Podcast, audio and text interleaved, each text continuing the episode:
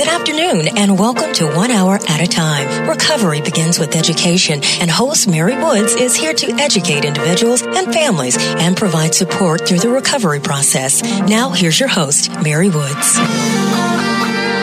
Good afternoon. Welcome to One Hour at a Time. My name is Barbara Mondragon. And it's my pleasure today to welcome Mary Covington and Whitney Duhame from Denials Management Incorporated to discuss our topic today about navigating health insurance for behavioral health and substance use disorders. Mary Whitney, welcome. Welcome to the show. Please introduce you so yourselves and tell us a little bit about the work that you do. Um, well, I'm Whitney Duhame, and I'm the Vice President of Denials Management, and I've been working in insurance for about 18 years. I've been with Denials Management for about six. And uh, Mary, go ahead. Hi, everyone. Uh, happy to be here. Uh, my name is Mary Covington.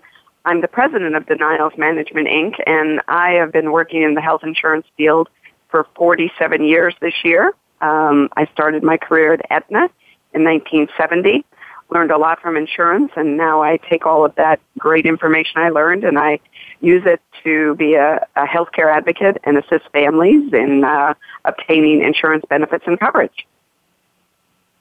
Great. Thank you all so much. Congratulations on 47 years, Mary. Um, thank you. Well, th- thank you so much for, for being on our show today. And I guess the, um, one very important question is that, you know, health insurance is confusing to people. What are the key aspects that individuals and families should, should know or consider when purchase, purchasing insurance in general and specifically around behavioral health and mental health uh, and substance use disorders? Yes, I, I'll take that question. Um, you know, uh, people have several options, you know, that they can try and draw from. One of them, of course, the best option would be to be working for a large employer who has a, an insurance plan. Um, those are robust plans, you know, working for a large employer like Walmart or Delta Airlines.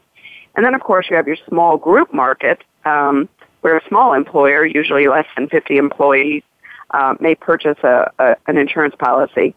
Um, you know, usually if you have that, uh, that's the best way to get insurance. And most employers have an open enrollment period annually uh, where you can sign up and sign up your dependents. You can also add or delete dependents at any time during open enrollment, and that also helps some families. Uh, the other alternative, of course, would be to look at individual insurance uh, using an agent or a broker. Uh, I usually tell families families to Google uh, in their area in their city and look for them.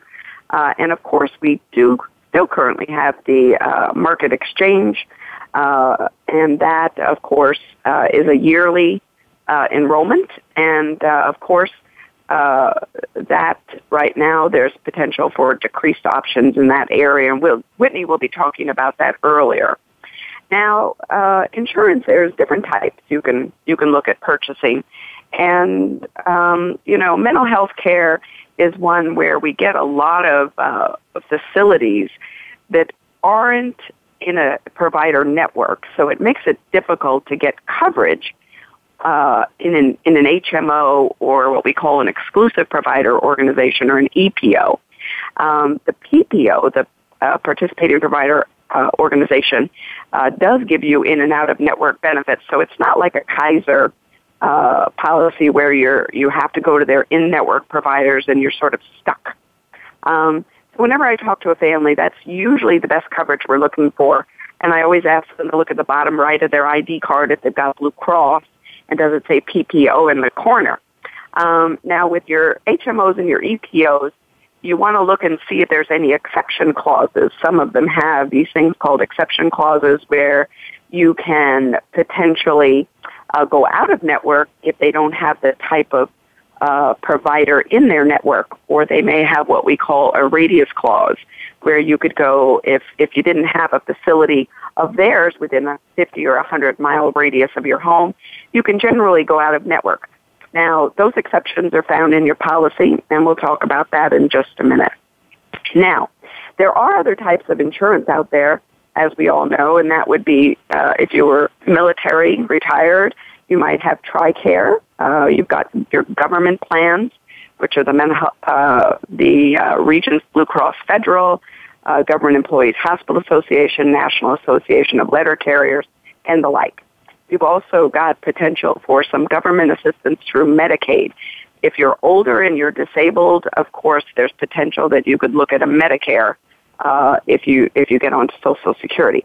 And then with younger children, uh, many families opt to um, use a school district funding. That would be the ability for the school district to pay for funding of residential care in many cases where the school district is unable to uh, handle the child emotionally and behaviorally.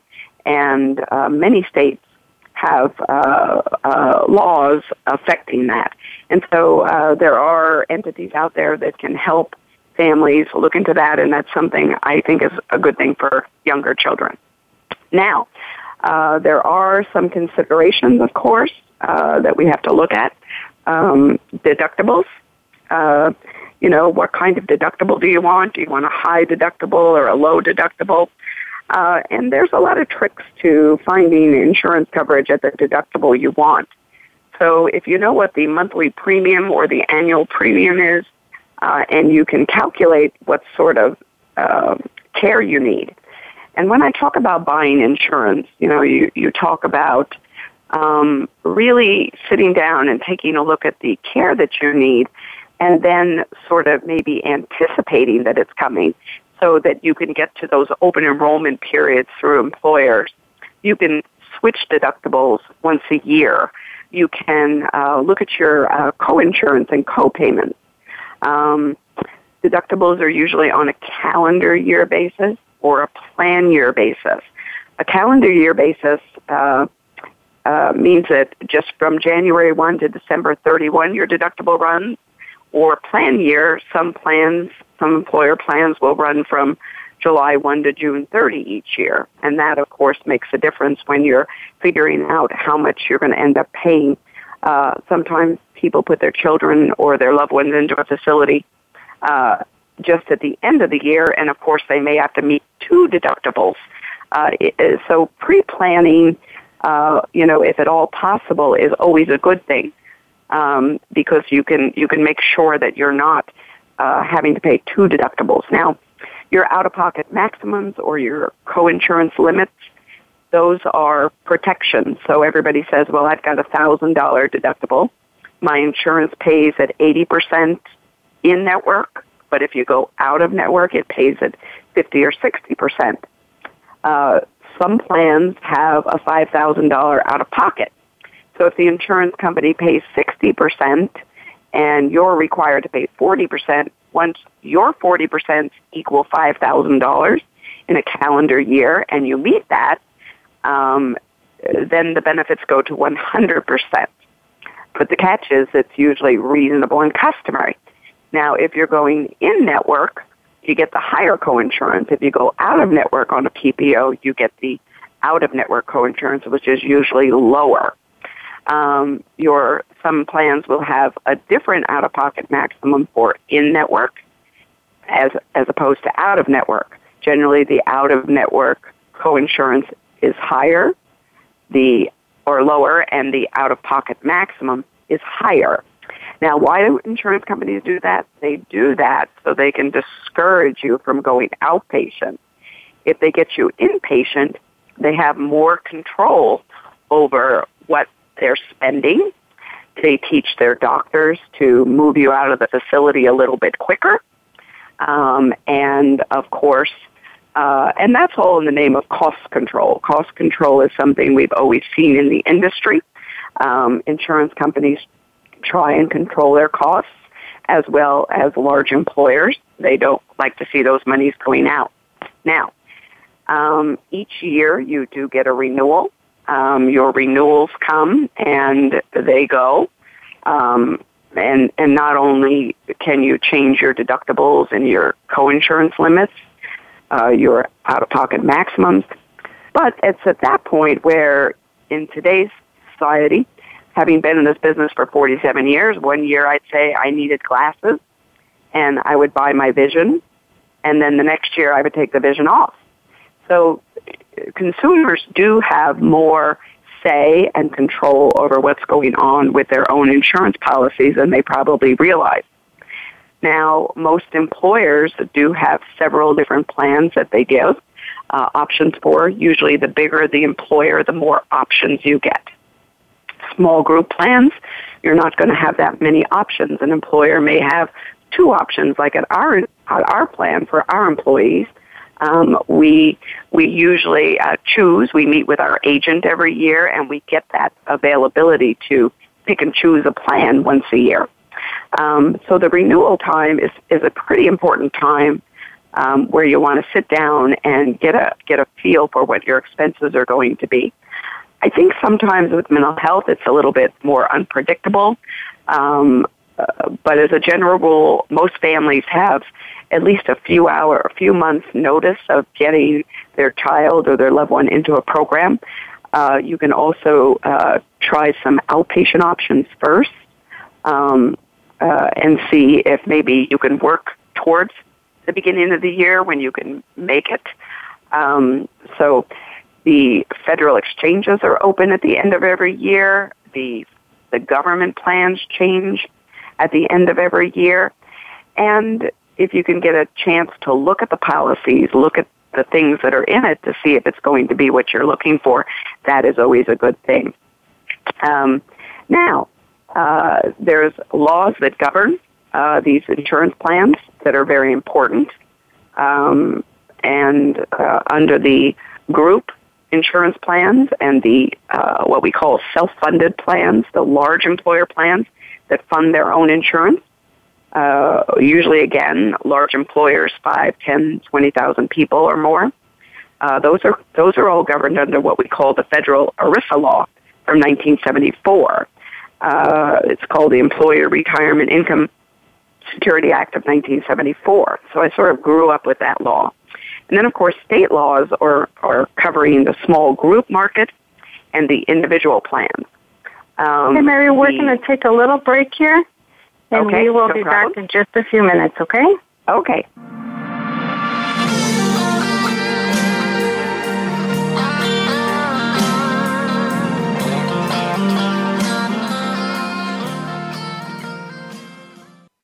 You're listening to Voice America Health and Wellness. Westbridge Community Services.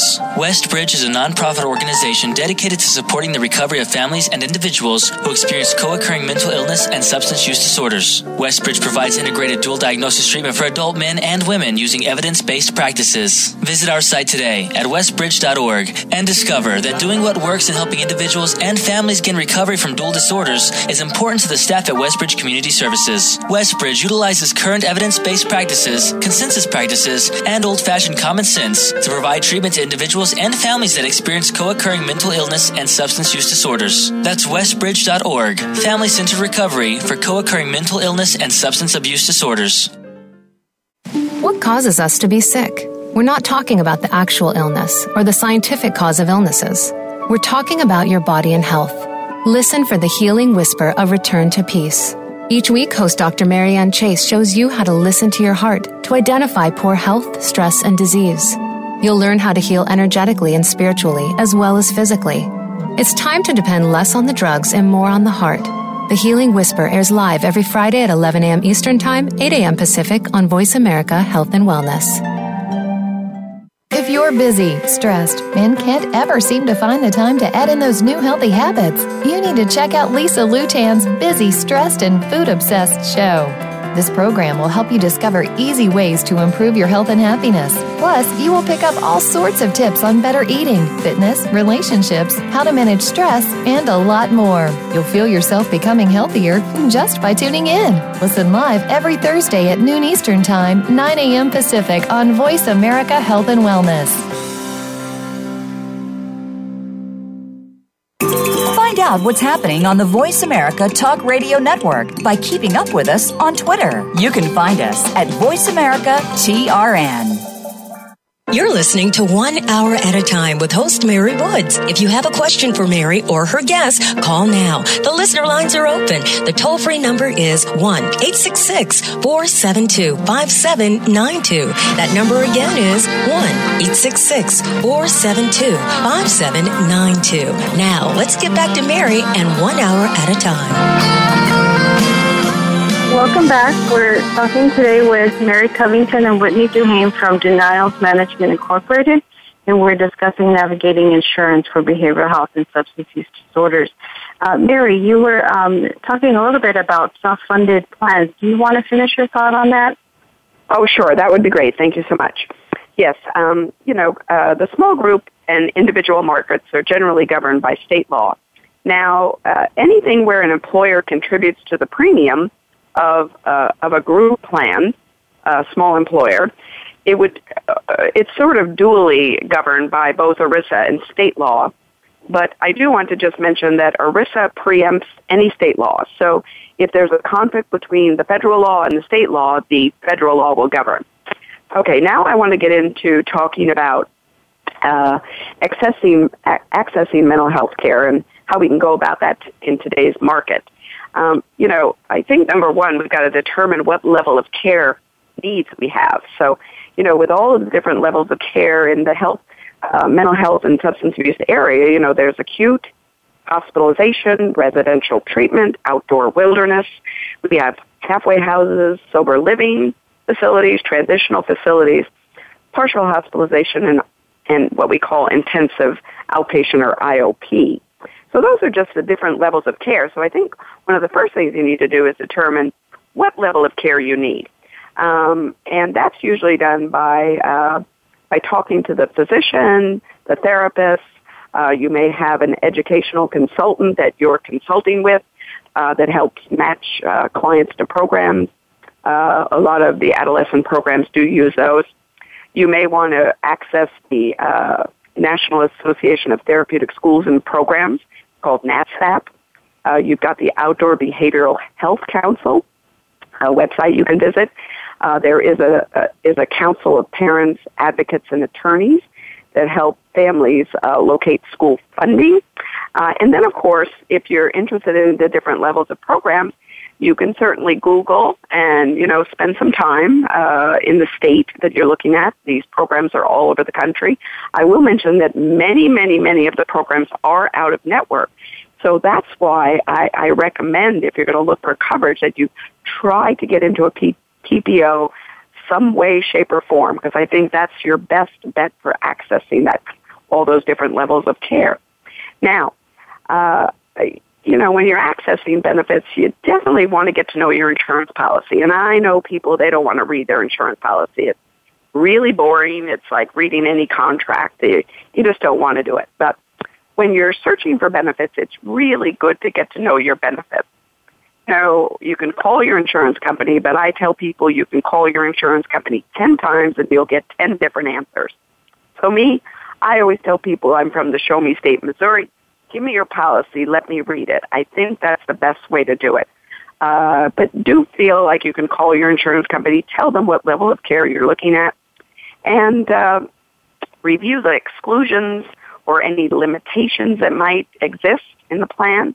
Uh, probably the exclusions is the first place you want to go once you know what level of care you're looking at because if there's an exclusion for residential treatment, it will be in there. If there's an exclusion for wilderness, it will be in there. You want to rely on your plan's provisions, not the carrier's verbal consent. The carrier, uh, you know, the carrier is not reliable. So again, you can call them, but I would always rely on my plan. Now, where do you get your plan? You can call your insurance company. You can get it from your agent or your broker.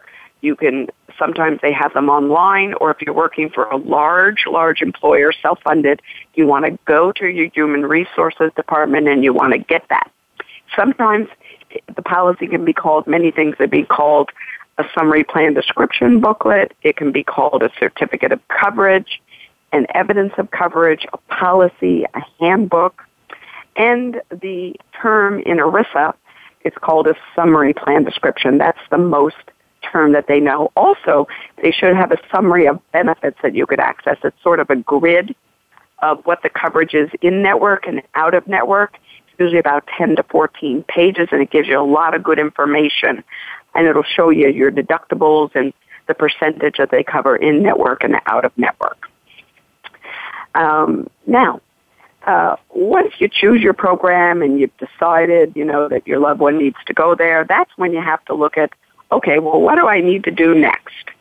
Well, this is where the tough part comes in because every insurance policy um, known to man has what we call a pre-authorization requirement or in the overall definition or word verbiage we use is the utilization review process which includes the insurance company agreeing that your care is medically necessary. And medical necessity is sort of a, a static thing. You know, each insurance company defines it differently. They've got a set of clinical criteria. And again, that was another cost control method by insurance companies to save money. Um, and, and it came along with managed care back in the 80s uh, when the HMOs and the P- and the uh, EPOs sprang up. Uh, that way, they can you know sort of put their thumb on you and say, okay, well, we don't think you need inpatient care. We think you just need outpatient care. Uh, so Mary, who decides the yeah. medical necessity? What's what? Who decides the medical necessity? Usually it's the insurance company. The insurance company will have a pre-authorization department or sometimes they have an outside company. Uh, we call them utilization review agencies. They're accredited through the states. And sometimes large employers carve out their mental health to these companies. And that company can either uh, do the pre-authorization and pay the claims, or sometimes just do the pre-authorization only. And so these are the people that we have to sort of, you know, go talk to. Uh, what do they want? They want to hear everything about Johnny and what's Johnny's symptoms, who's treated Johnny, what's his problems, uh, where's he been. Uh, so they, they like to give a third degree. Most of those uh, pre-authorization calls need to be done by somebody clinical on our side. Their side always has somebody clinical at the insurance company or this pre-authorization company. And to get someone that isn't clinical is a little bit difficult. Now, there are two different ways. Some of them require full pre-authorization with the medical necessity information, and some of them just uh, require what we call notification, where you just notify them and they say, okay, uh, and then you submit your claim, and then they'll ask for the medical records and then do a back end review of the medical necessity. And that's a little bit scary sometimes, but sometimes they don't always review them right away. You know, you might get a few months paid, and so it, it's sort of that's why um, it's it's very important to know the pre-authorization process. Now, uh, inpatient generally for all inpatient mental health and substance abuse admissions, almost all of them require pre-authorization, or uh, probably about 10 to 15 percent of them will have a notification, like United Behavioral Health, or sometimes Cigna will just have a, a notification process. Um, now, for outpatient, uh, for partial hospitalization or that IOP, that intensive outpatient, only about 60 to 75 percent of the plans require pre-authorization for those outpatient levels of care. When do you got a call? You got a call generally within 40, uh, 24 to 48 hours after the admission. They want the program to have evaluated the patient, uh, seen them, uh, uh and, and are able to talk about them clinically. Who calls again? It's got to be a nurse or a therapist or even a doctor that will make the call. Uh, now, if you don't call, what's the penalty? So a lot of plans have a penalty. If you forget to call or the program you're working with doesn't do it, you want to find somebody. Many of the healthcare advocate firms out there like us do have therapists on board that can do the pre-authorization process for you, even though we're not directly at the facility. So most penalties, $250, $500, $1,000. One company, 50% penalty, United Behavioral Health part of United Healthcare. Very dangerous. You have to really look at your policy. Now, uh, a few, maybe 2% of plans out there have a 100% penalty. You don't want to be in that percentage. If you are, you're in trouble if you don't make that call. Okay, now, what happens if we call in and we get a denial? Well, we got to prepare for a denial. At some point, either the insurance company is going to deny it is not covered or they're going to say it's not medically necessary. Uh, if it's wilderness, they're probably going to say it's not covered. If it's residential or in acute inpatient, they may say it's not medically necessary. Before you do anything, wait for the denial letter to arrive. Don't do anything. Don't panic. You have plenty of time. You want to get that letter. You want to check the denial reasons. You want to look at their rationale for denying. If they denied it for medical necessity, they will give you the clinical criteria. It's required under uh, the Utilization Review Accreditation Commission. It'll be right in the letter, usually the second page. It says you can get it for free. So you call up and you get that. That's very important. Um, you want to make sure that they attach the appeal procedure. The appeal procedure that they attach should match the uh, procedure that's in your policy. So you want to double check it so they don't fool you. Many of them will attach the wrong procedure. Now, for appeals, you got to review your plan. You want to look at the appeal procedure. There's two types of appeals: an expedite, an expedited appeal, which is a phone appeal, and a standard appeal. The standard appeal, written appeal, is best. I only do the expedited if the family is having dire financial issues. You want to start gathering up all your evidence before you appeal. Other records, uh, letters of medical necessity from people who treated the child pre-admission. Um, you want to write a clinical, uh, a chronological history of the child's problems, and you want to start gathering up this evidence. Um, you got usually got a level one or a level two internal appeal, 180 days for the first. Level two is generally 60 days or 180 days. If those fail, you can get to an external review. The federal uh, process has uh, 120 days to do an external review. It's going to go away from the insurance company, away from that company that denied it. And uh, under the state, all states have their own regulations for external review. Uh, you want to check your state. It all should should be in your policy and in those appeal procedures they attached. Sometimes they forget and just attach one level of appeal process at a time. So you definitely want to check your policy. If all else fails, you can look at an employer complaint if it's self-funded. Remember, if it's self-funded, the employer is funding the plan, not the insurance company. It's, you're not paying a premium, so it's not really their ultimate decision. So if you feel like you've been wronged, you can write an employer complaint. And then obviously, if everything else fails, you've got to see an attorney. You want to check it. You want to see what options you have there. There are statute of limitations, so you want to be sure that you're following those uh, statutes very closely, and though that is always in your policy under the legal section. And. I would suggest, go ahead. Oh, great, Barry. I think we're going to take a little break here, and we'll be back with a little bit more uh, about uh, navigating uh, insurance for behavioral health and substance use disorders. We'll be back in just a few minutes.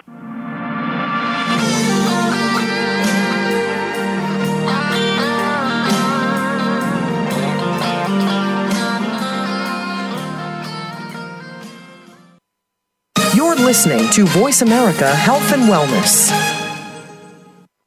Westbridge Community Services. Westbridge is a nonprofit organization dedicated to supporting the recovery of families and individuals who experience co-occurring mental illness and substance use disorders. Westbridge provides integrated dual diagnosis treatment for adult men and women using evidence-based practices. Visit our site today at westbridge.org and discover that doing what works in helping individuals and families gain recovery from dual disorders is important to the staff at Westbridge Community Services. Westbridge utilizes current evidence-based practices, consensus practices, and old-fashioned common sense to provide treatment to individuals and families that experience co-occurring mental illness and substance use disorders. That's westbridge.org, Family Centered Recovery for co-occurring mental illness and substance abuse disorders.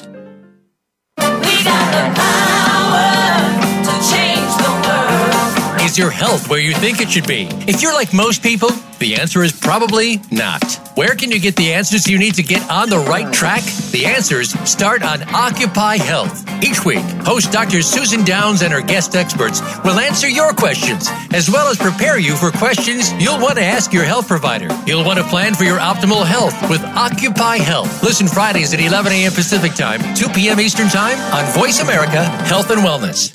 Sometimes it just seems that nobody understands. There's one individual who can help. If you're living with somebody who faces challenges such as autism, Asperger's, or other exceptional needs, you'll want to tune into Solutions and Strategies with Dr. Sean, Living the Challenge.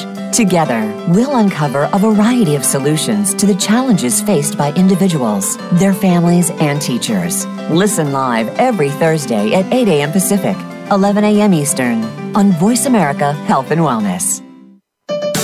Your life, your health, your network. You're listening to Voice America Health and Wellness. You're listening to One Hour at a Time with host Mary Woods. If you have a question for Mary or her guest, call now. The listener lines are open. The toll free number is 1 866 472 5792.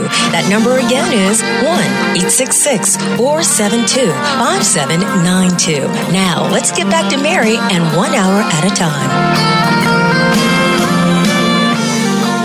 So we're back today. Our guests are Mary Covington and Whitney Duhan from uh, denials management, and we're discussing our topic today is navigating insurance for behavioral health and substance use disorders. In our next segment, we're going to be talking a little bit about the history and a little bit about the laws and how we got um, to the point where we are today, and a brief update on the Affordable Care Act. Um, Mary, do you want to go ahead and tell us a little bit about uh, the previous laws? Sure, I, I'd be happy to. Well, you know, I, I sort of grew up in healthcare, 47 years, and you know, we we look at uh, you know all the federal laws. I I, I do a, a, a conference, and I'll I'll talk about the different federal laws. About every 10 years, we get a new federal law, and and so it's it's been an exciting you know ride because you get to learn a new law, and new laws come in, and they take effect. Um, and then everybody worries about how they're going to comply with them. And and then they do interim rules and more interim rules and then they finally do the final rules. And the final rules are what everybody's waiting for. And so it can be several years. And then then once the final rules are in everybody's got to come into compliance. And then that takes a, a couple two three years. And then all of a sudden you'll start seeing lawsuits lawsuits come out about the time people are supposed to be getting in compliance and the plaintiff side reads the law a certain way, and the insurance lawyers read it another way, and and so it, it's it's a real interesting uh, uh, journey that you go on when you see a new federal law. Now, um, you know, pre uh, pre mental health parity, and we'll talk about pre mental health parity and pre Affordable Care Act, because those were the the laws that really shaped uh, mental health. Now, as I spoke earlier, we have the COBRA, the Consolidated Omnibus Budget Reconciliation Act of 1986. We've got HIPAA. The HIPAA laws came in, and so and and that was, I believe, 1996. So you're looking at about an every 10 year period. Now, uh, before uh, mental health parity and the Affordable Care Act, which I'll get into a little bit uh, more here, but you know, before that we had like limits. You could only go to the go to the mental health hospital for 30 days. You had a 30 day limit. Or some of them had a dollar limit. So we had day limits and dollar limits. Dollar, dollar limits were, oh, you had 10000 a year you could spend. Um, or lifetime limits where you had $50,000 for a lifetime for mental health and substance abuse. Or sometimes, uh, back in the day, for dual diagnosis occur, occurring where you've got you know, more than one type, like you've got a substance abuse problem and you've got a mental health problem. Um, you could uh, find that there was a $15,000 mental health benefit and a $10,000 substance abuse benefit. So uh, you'd submit your claim and the insurance company will pay the claim on the primary diagnosis, which might be mental health. And then, of course, we would write a letter and say, hey, hey, but the guy has, you know, substance abuse too. We want that additional $10,000. And so normally to get both benefits back in the day, you used to have to appeal. Now, um, many levels of care were excluded pre uh, parity and Affordable Care Act. We had wilderness was never covered, residential was never covered in most plans, and but but we didn't have as many uh, pre-auth problems because you know 30 day benefit. Who's going to you know pre-authorize and manage a 30 day benefit? You know, right now they're managing unlimited benefit. So it, it, changed, you know, considerably when when the Mental Health Parity Addictions Equity Act came out in 2008. Uh, you know, that was signed into law by President Bush. Uh, it was written by Pete Domenici and Paul Wellstone. It's a well-known law, uh, written in 2008. But you know, the final rule did not come out in 2013. Now, uh, the interim rules, the the beginning interim rules, sort of uh, just said, well, you know, all you're going to get is uh, mental health uh, and substance abuse need to be paid the same as any other illness. Uh, and that meant medical. And yet there was no guidance. How, well, how are we going to determine that? You know, there's, there's no guidance. How could you argue that? So it took five years before the final rules came out for the Mental Health Parity Addictions Equity Act. November 2013. Now that was the game changer. That law, that final rule was the game changer. That, that final rule mandated coverage of intermediate treatment. Now everybody says, well, Mary, what's intermediate treatment? Intermediate treatment is anything that falls between acute hospital and outpatient. Remember the levels of care I talked about earlier. So acute hospital and partial and IOP um, partial is still considered intermediate, so it's not a full outpatient. So outpatient would be just where you go to the therapist twice a week. So anything between acute hospital and outpatient is considered intermediate. So the law went further and said, well, if this plan, if, if the plan covers intermediate treatment like skilled nursing or inpatient physical rehab, even in a hospital, it has to give you intermediate treatment on the mental health substance abuse side. So that was great for everybody because that opened up coverage for many more levels of care, which I'll talk about in a minute. Now, the Affordable Care Act came out in 2010. What did the Affordable Care Act do for us? Oh, and let me go back. The Mental Health Parity Addictions Equity Act only applied to employers who had 51 or more employees. So it didn't help the little guy. It didn't help the small group plans or the individual plans. But the Affordable Care Act came along in 2010, and it said, effective January 1st, 2014, I'm going to add the Mental Health Parity Addictions Equity Act to those plans sold on the exchange, individual policies, and small group plans.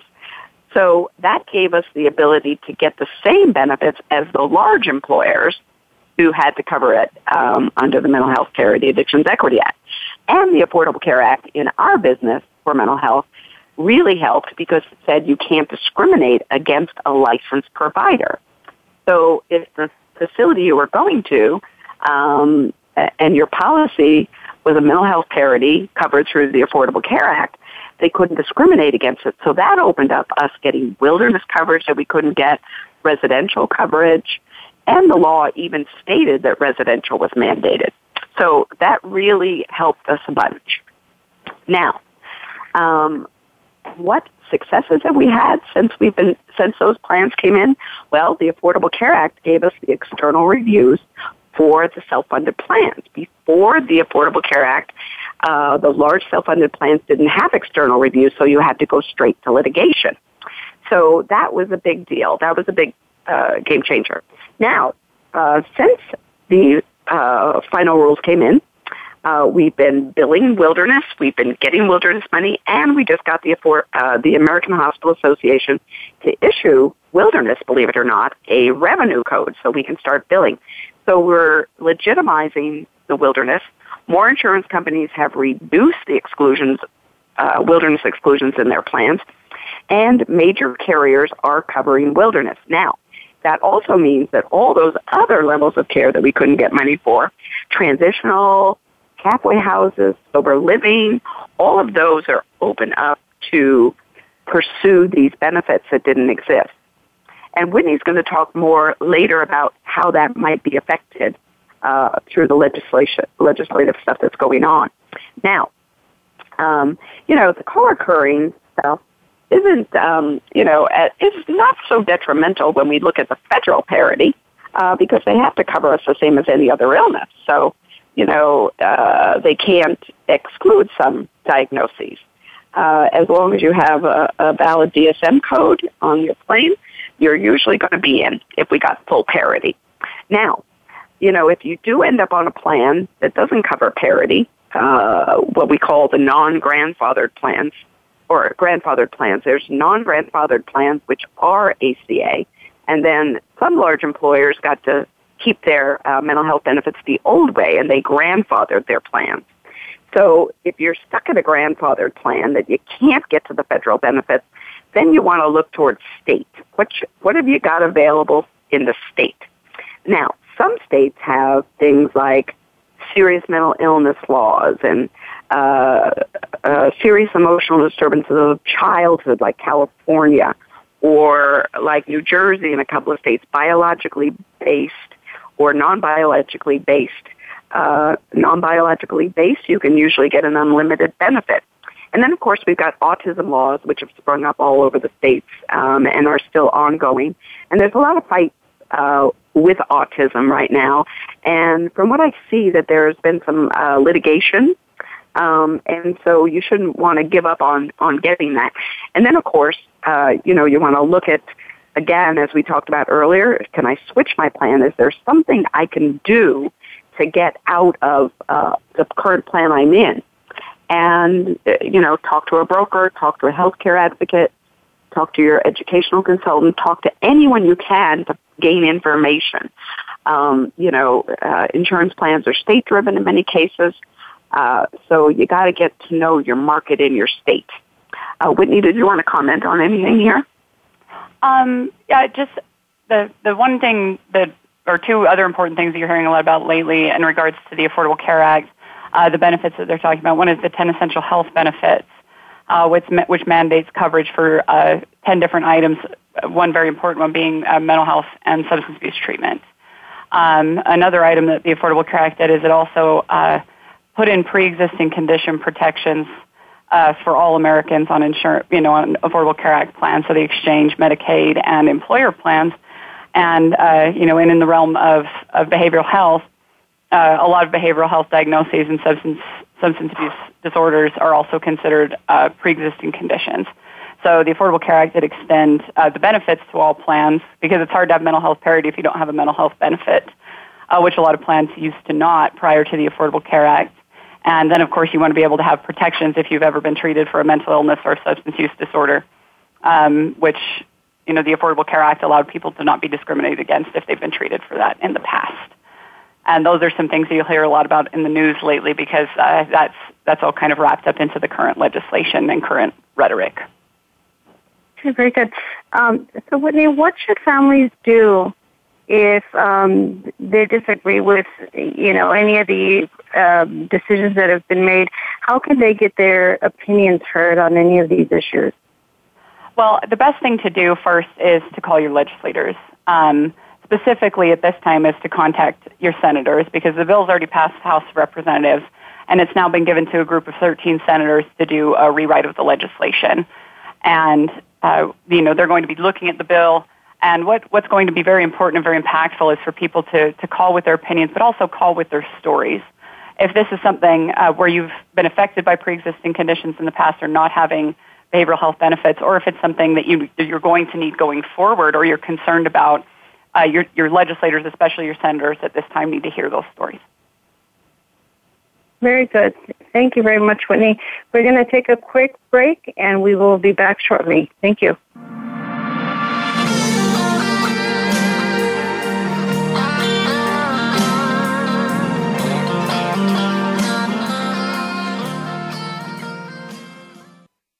Opinions, options, answers. You're listening to Voice America Health and Wellness.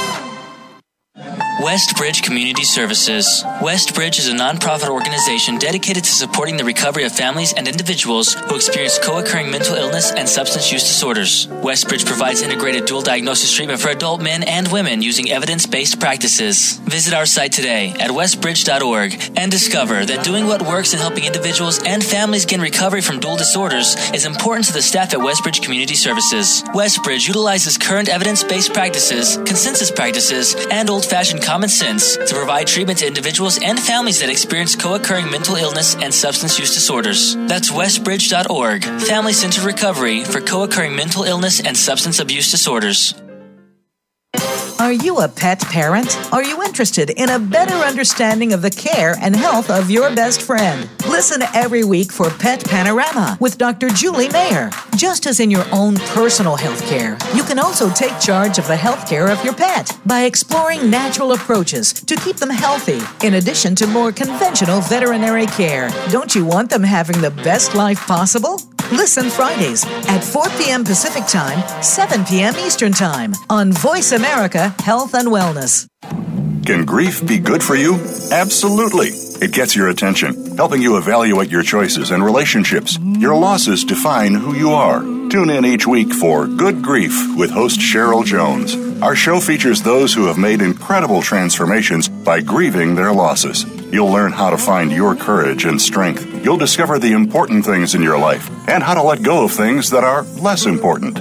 Good Grief airs live Wednesdays at 2 p.m. Pacific Time, 5 p.m. Eastern on Voice America Health and Wellness.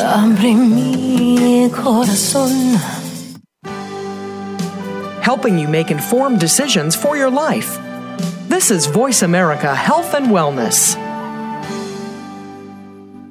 You're listening to One Hour at a Time with host Mary Woods. If you have a question for Mary or her guest, call now. The listener lines are open. The toll free number is 1 866 472 5792. That number again is 1 866 472 5792. Now, let's get back to Mary and One Hour at a Time.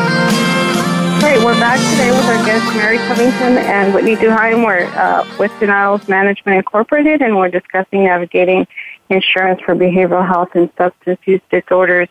So, Mary Whitney, I just want to ask you about your takeaways, and if you could expand a little bit more on appeals, like what uh, families should expect. How long does that process take?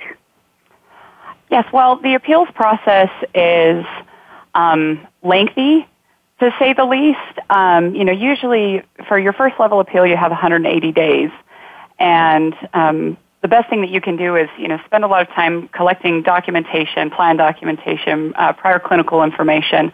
I mean, to a smaller extent, it's sort of like putting together a court case. And uh, so we usually discourage those phone appeals, those expedited appeals, because you can't get all of the information in. But it's it's not a quick process. So you have your time limits to get in your documentation. Uh, insurance companies rarely do anything quickly. Um, and if you've dealt with insurance, you're probably aware of that.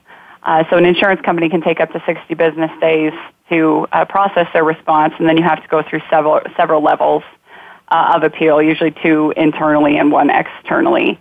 Uh, so one thing uh, we like to tell the families that we work with is, you know, you have to be you have to be in it for the long haul um, if you're going to do this, because sometimes to be able to get insurance to respond all the way through, um, especially if you're going to be needing to do any complaints to spur them on to respond, or if they they ignored information that you had sent, you know, you can be in this for for 12 months to 18 months sometimes to get through the full appeals process. And then after that, of course, if you go to to litigation, uh, that can also take a while for the attorneys to complete as well. So it's it's not a it's not a simple process, but you know, only about 14% of all denials are appealed. And, you know, so that's a lot of people who don't even know that they have that option and it's you know according to us it's it's worth the fight. The insurance company should be held you know to the contract that they have with you, and that contract is your insurance policy. So we hope that people will um, you know review the information that they've got. Just don't take the insurance company's word for it, and you know and make sure that they they hold them accountable for the things that they're supposed to be doing. Very good, Mary. Do you have any takeaways that you want to um, share with the the audience? I do, and and, and I, I, I did forget to mention uh, that uh, one of the uh, other uh, mechanisms you might have available is is going to your state insurance department for a complaint. So if it's a if it's one of those uh, non-funded plans, either a small group or an individual plan, and the insurance company is you know they hold us to a huge standard. If we're one day late getting an appeal in, they don't have to review it. And many plans say that, uh, you know, but they don't ever think that they have to be held to a standard. So, you know, the policy will say, well, you know, you got 30 days to respond to a claim and you got uh, 45 to 60 days to respond to an appeal. You know, but when they don't hold themselves to the same standards but hold us them to them, you know, one of the things that we use is that complaint mechanism a lot. So I, I would say six, seven years ago, we didn't we didn't have any insurance department complaints, and today uh, we're probably filing 10, 10, 10 a week. I mean, in all the states around the country. So if you just consider, you know, uh, the administrative bunglings of the insurance companies today, you know, like I said earlier, you call them, you don't get the right answer, you get different answers, you know, everything's, well, it's in processing. You know, one thing you want is resolution to your claim. And so I don't feel like the insurance companies today are in the process of resolving claims. Um, they cut back on their administrative people. Uh, they don't train them well. And so we all find ourselves in, you know, just in the muck and the mire. The other thing that they've done is they, they actually have a, a number on the back of your ID card, if you look at it. There's a number for members and a number for providers. And so we sometimes call in on the provider line and the family will call in on the member line. The family will call me and say, well, you know, so and so said, and I said, well, so and so doesn't know what they're talking about. Um, and so many times we as healthcare advocates will get on the phone with the family um, and sort of guide them through that, uh, you know, phone wrangling that goes on. And so it it can be just I just can't even begin to tell you. Um, to be in this business, to be a healthcare advocate today, you have to just be tenacious and you have to be, you know, you have to, you know, you can't get frustrated too easily. And when the insurance companies are flat out lying to the families, it it gets it it really gets my hair up on the back of my neck sometimes. Well, and so well, and ultimately, sorry, Mary, not to interrupt, but ultimately, you know, we're we're all consumers of insurance. When you pay a premium, you're a consumer, and your state insurance department really it, it's it's a consumer protection that you have against the insurance company, you know, sort of giving you a raw deal or a bad product. Um, you know, Blue Cross of North Carolina was recently just sanctioned by their state insurance department. I believe it was somewhere up in, uh, in tens of millions of dollars. Uh, the New York State Insurance Department has provisions that states that if your insurance company does not respond to your appeal within the timeline required, then the insurance company has to pay the total of your claims that you're appealing. Um, they're backed up, I think, uh, about nine months before they get any responses. But they, uh, you know, there are protections in place, and that's what your state insurance department is is there to do is to protect consumers of insurance against the insurance company's behavior. Well, and, and, and I will add that, you know, today we find um, some real um, uh, bad practices going on at some insurance companies where they sell you uh, a Cadillac policy and they deliver a Volkswagen policy. So you you end up with these different things, and when you handle as many claims as we do, we begin to see trends in a certain state or in a certain geographic area. And we do have attorneys that take those, you know, because one of the things we want to do is not to have uh, anyone get taken advantage of, um, you know, by by an insurance company or by uh, a self-funded employer plan who, you know, is is dictating uh, the the way the policy should be run. And we find ourselves in uh, many of those situations. And uh, the attorneys that we work with, we have a network of attorneys around the country that we deal with, and you know they're they're very good at listening. And uh, you know we're not attorneys, but we know enough what I say to be dangerous. You know, in looking at at these types of things, I've been a whistleblower against an insurance company, so it's easy to see uh, when you get inside the policy um, what they're required to give you and what they're not. And when you couple that with the laws and the rules and the regulations that the insurance companies are required to follow, uh, and we find that they're not doing it, you know, you've got to take action or they will continue to, uh, you know, wreak havoc on the industry. Now, the I will say that the other thing that we've got to deal with in the mental health field right now is licensure issues. All around the country, we've got uh, licensure uh, uh, issues going on where um, some states don't require the transitional facilities be licensed, but insurance policies require that they be licensed. So how does a facility go about getting the licensure? So I'm starting to work on some of those issues and move these other levels of care forward to get coverage that never had it before these laws came into effect. Great. Thank you for that information. Um, so would you say that uh, the best protection for families would be to be very familiar with their and read through their policy? Absolutely. I think I think um, you know I can go to a conference and ask the one question: How many of you have ever read your insurance policy? And you'd be surprised, maybe two hands out of fifty people will go up. And um, you know, it's the same thing when we buy a refrigerator and there's a warranty, or we buy a car insurance. You know, you have to get to know what your coverage is. And I think in healthcare, in particular, um, when you're not a good consumer and you don't know what your exclusions are. Like I had a guy, I had a guy who had a motor, uh, a four four wheel vehicle accident, uh, and he his policy excluded it, and he had a two hundred thousand dollar claim. Mm-hmm. And no way to get any money for it because there was an exclusion.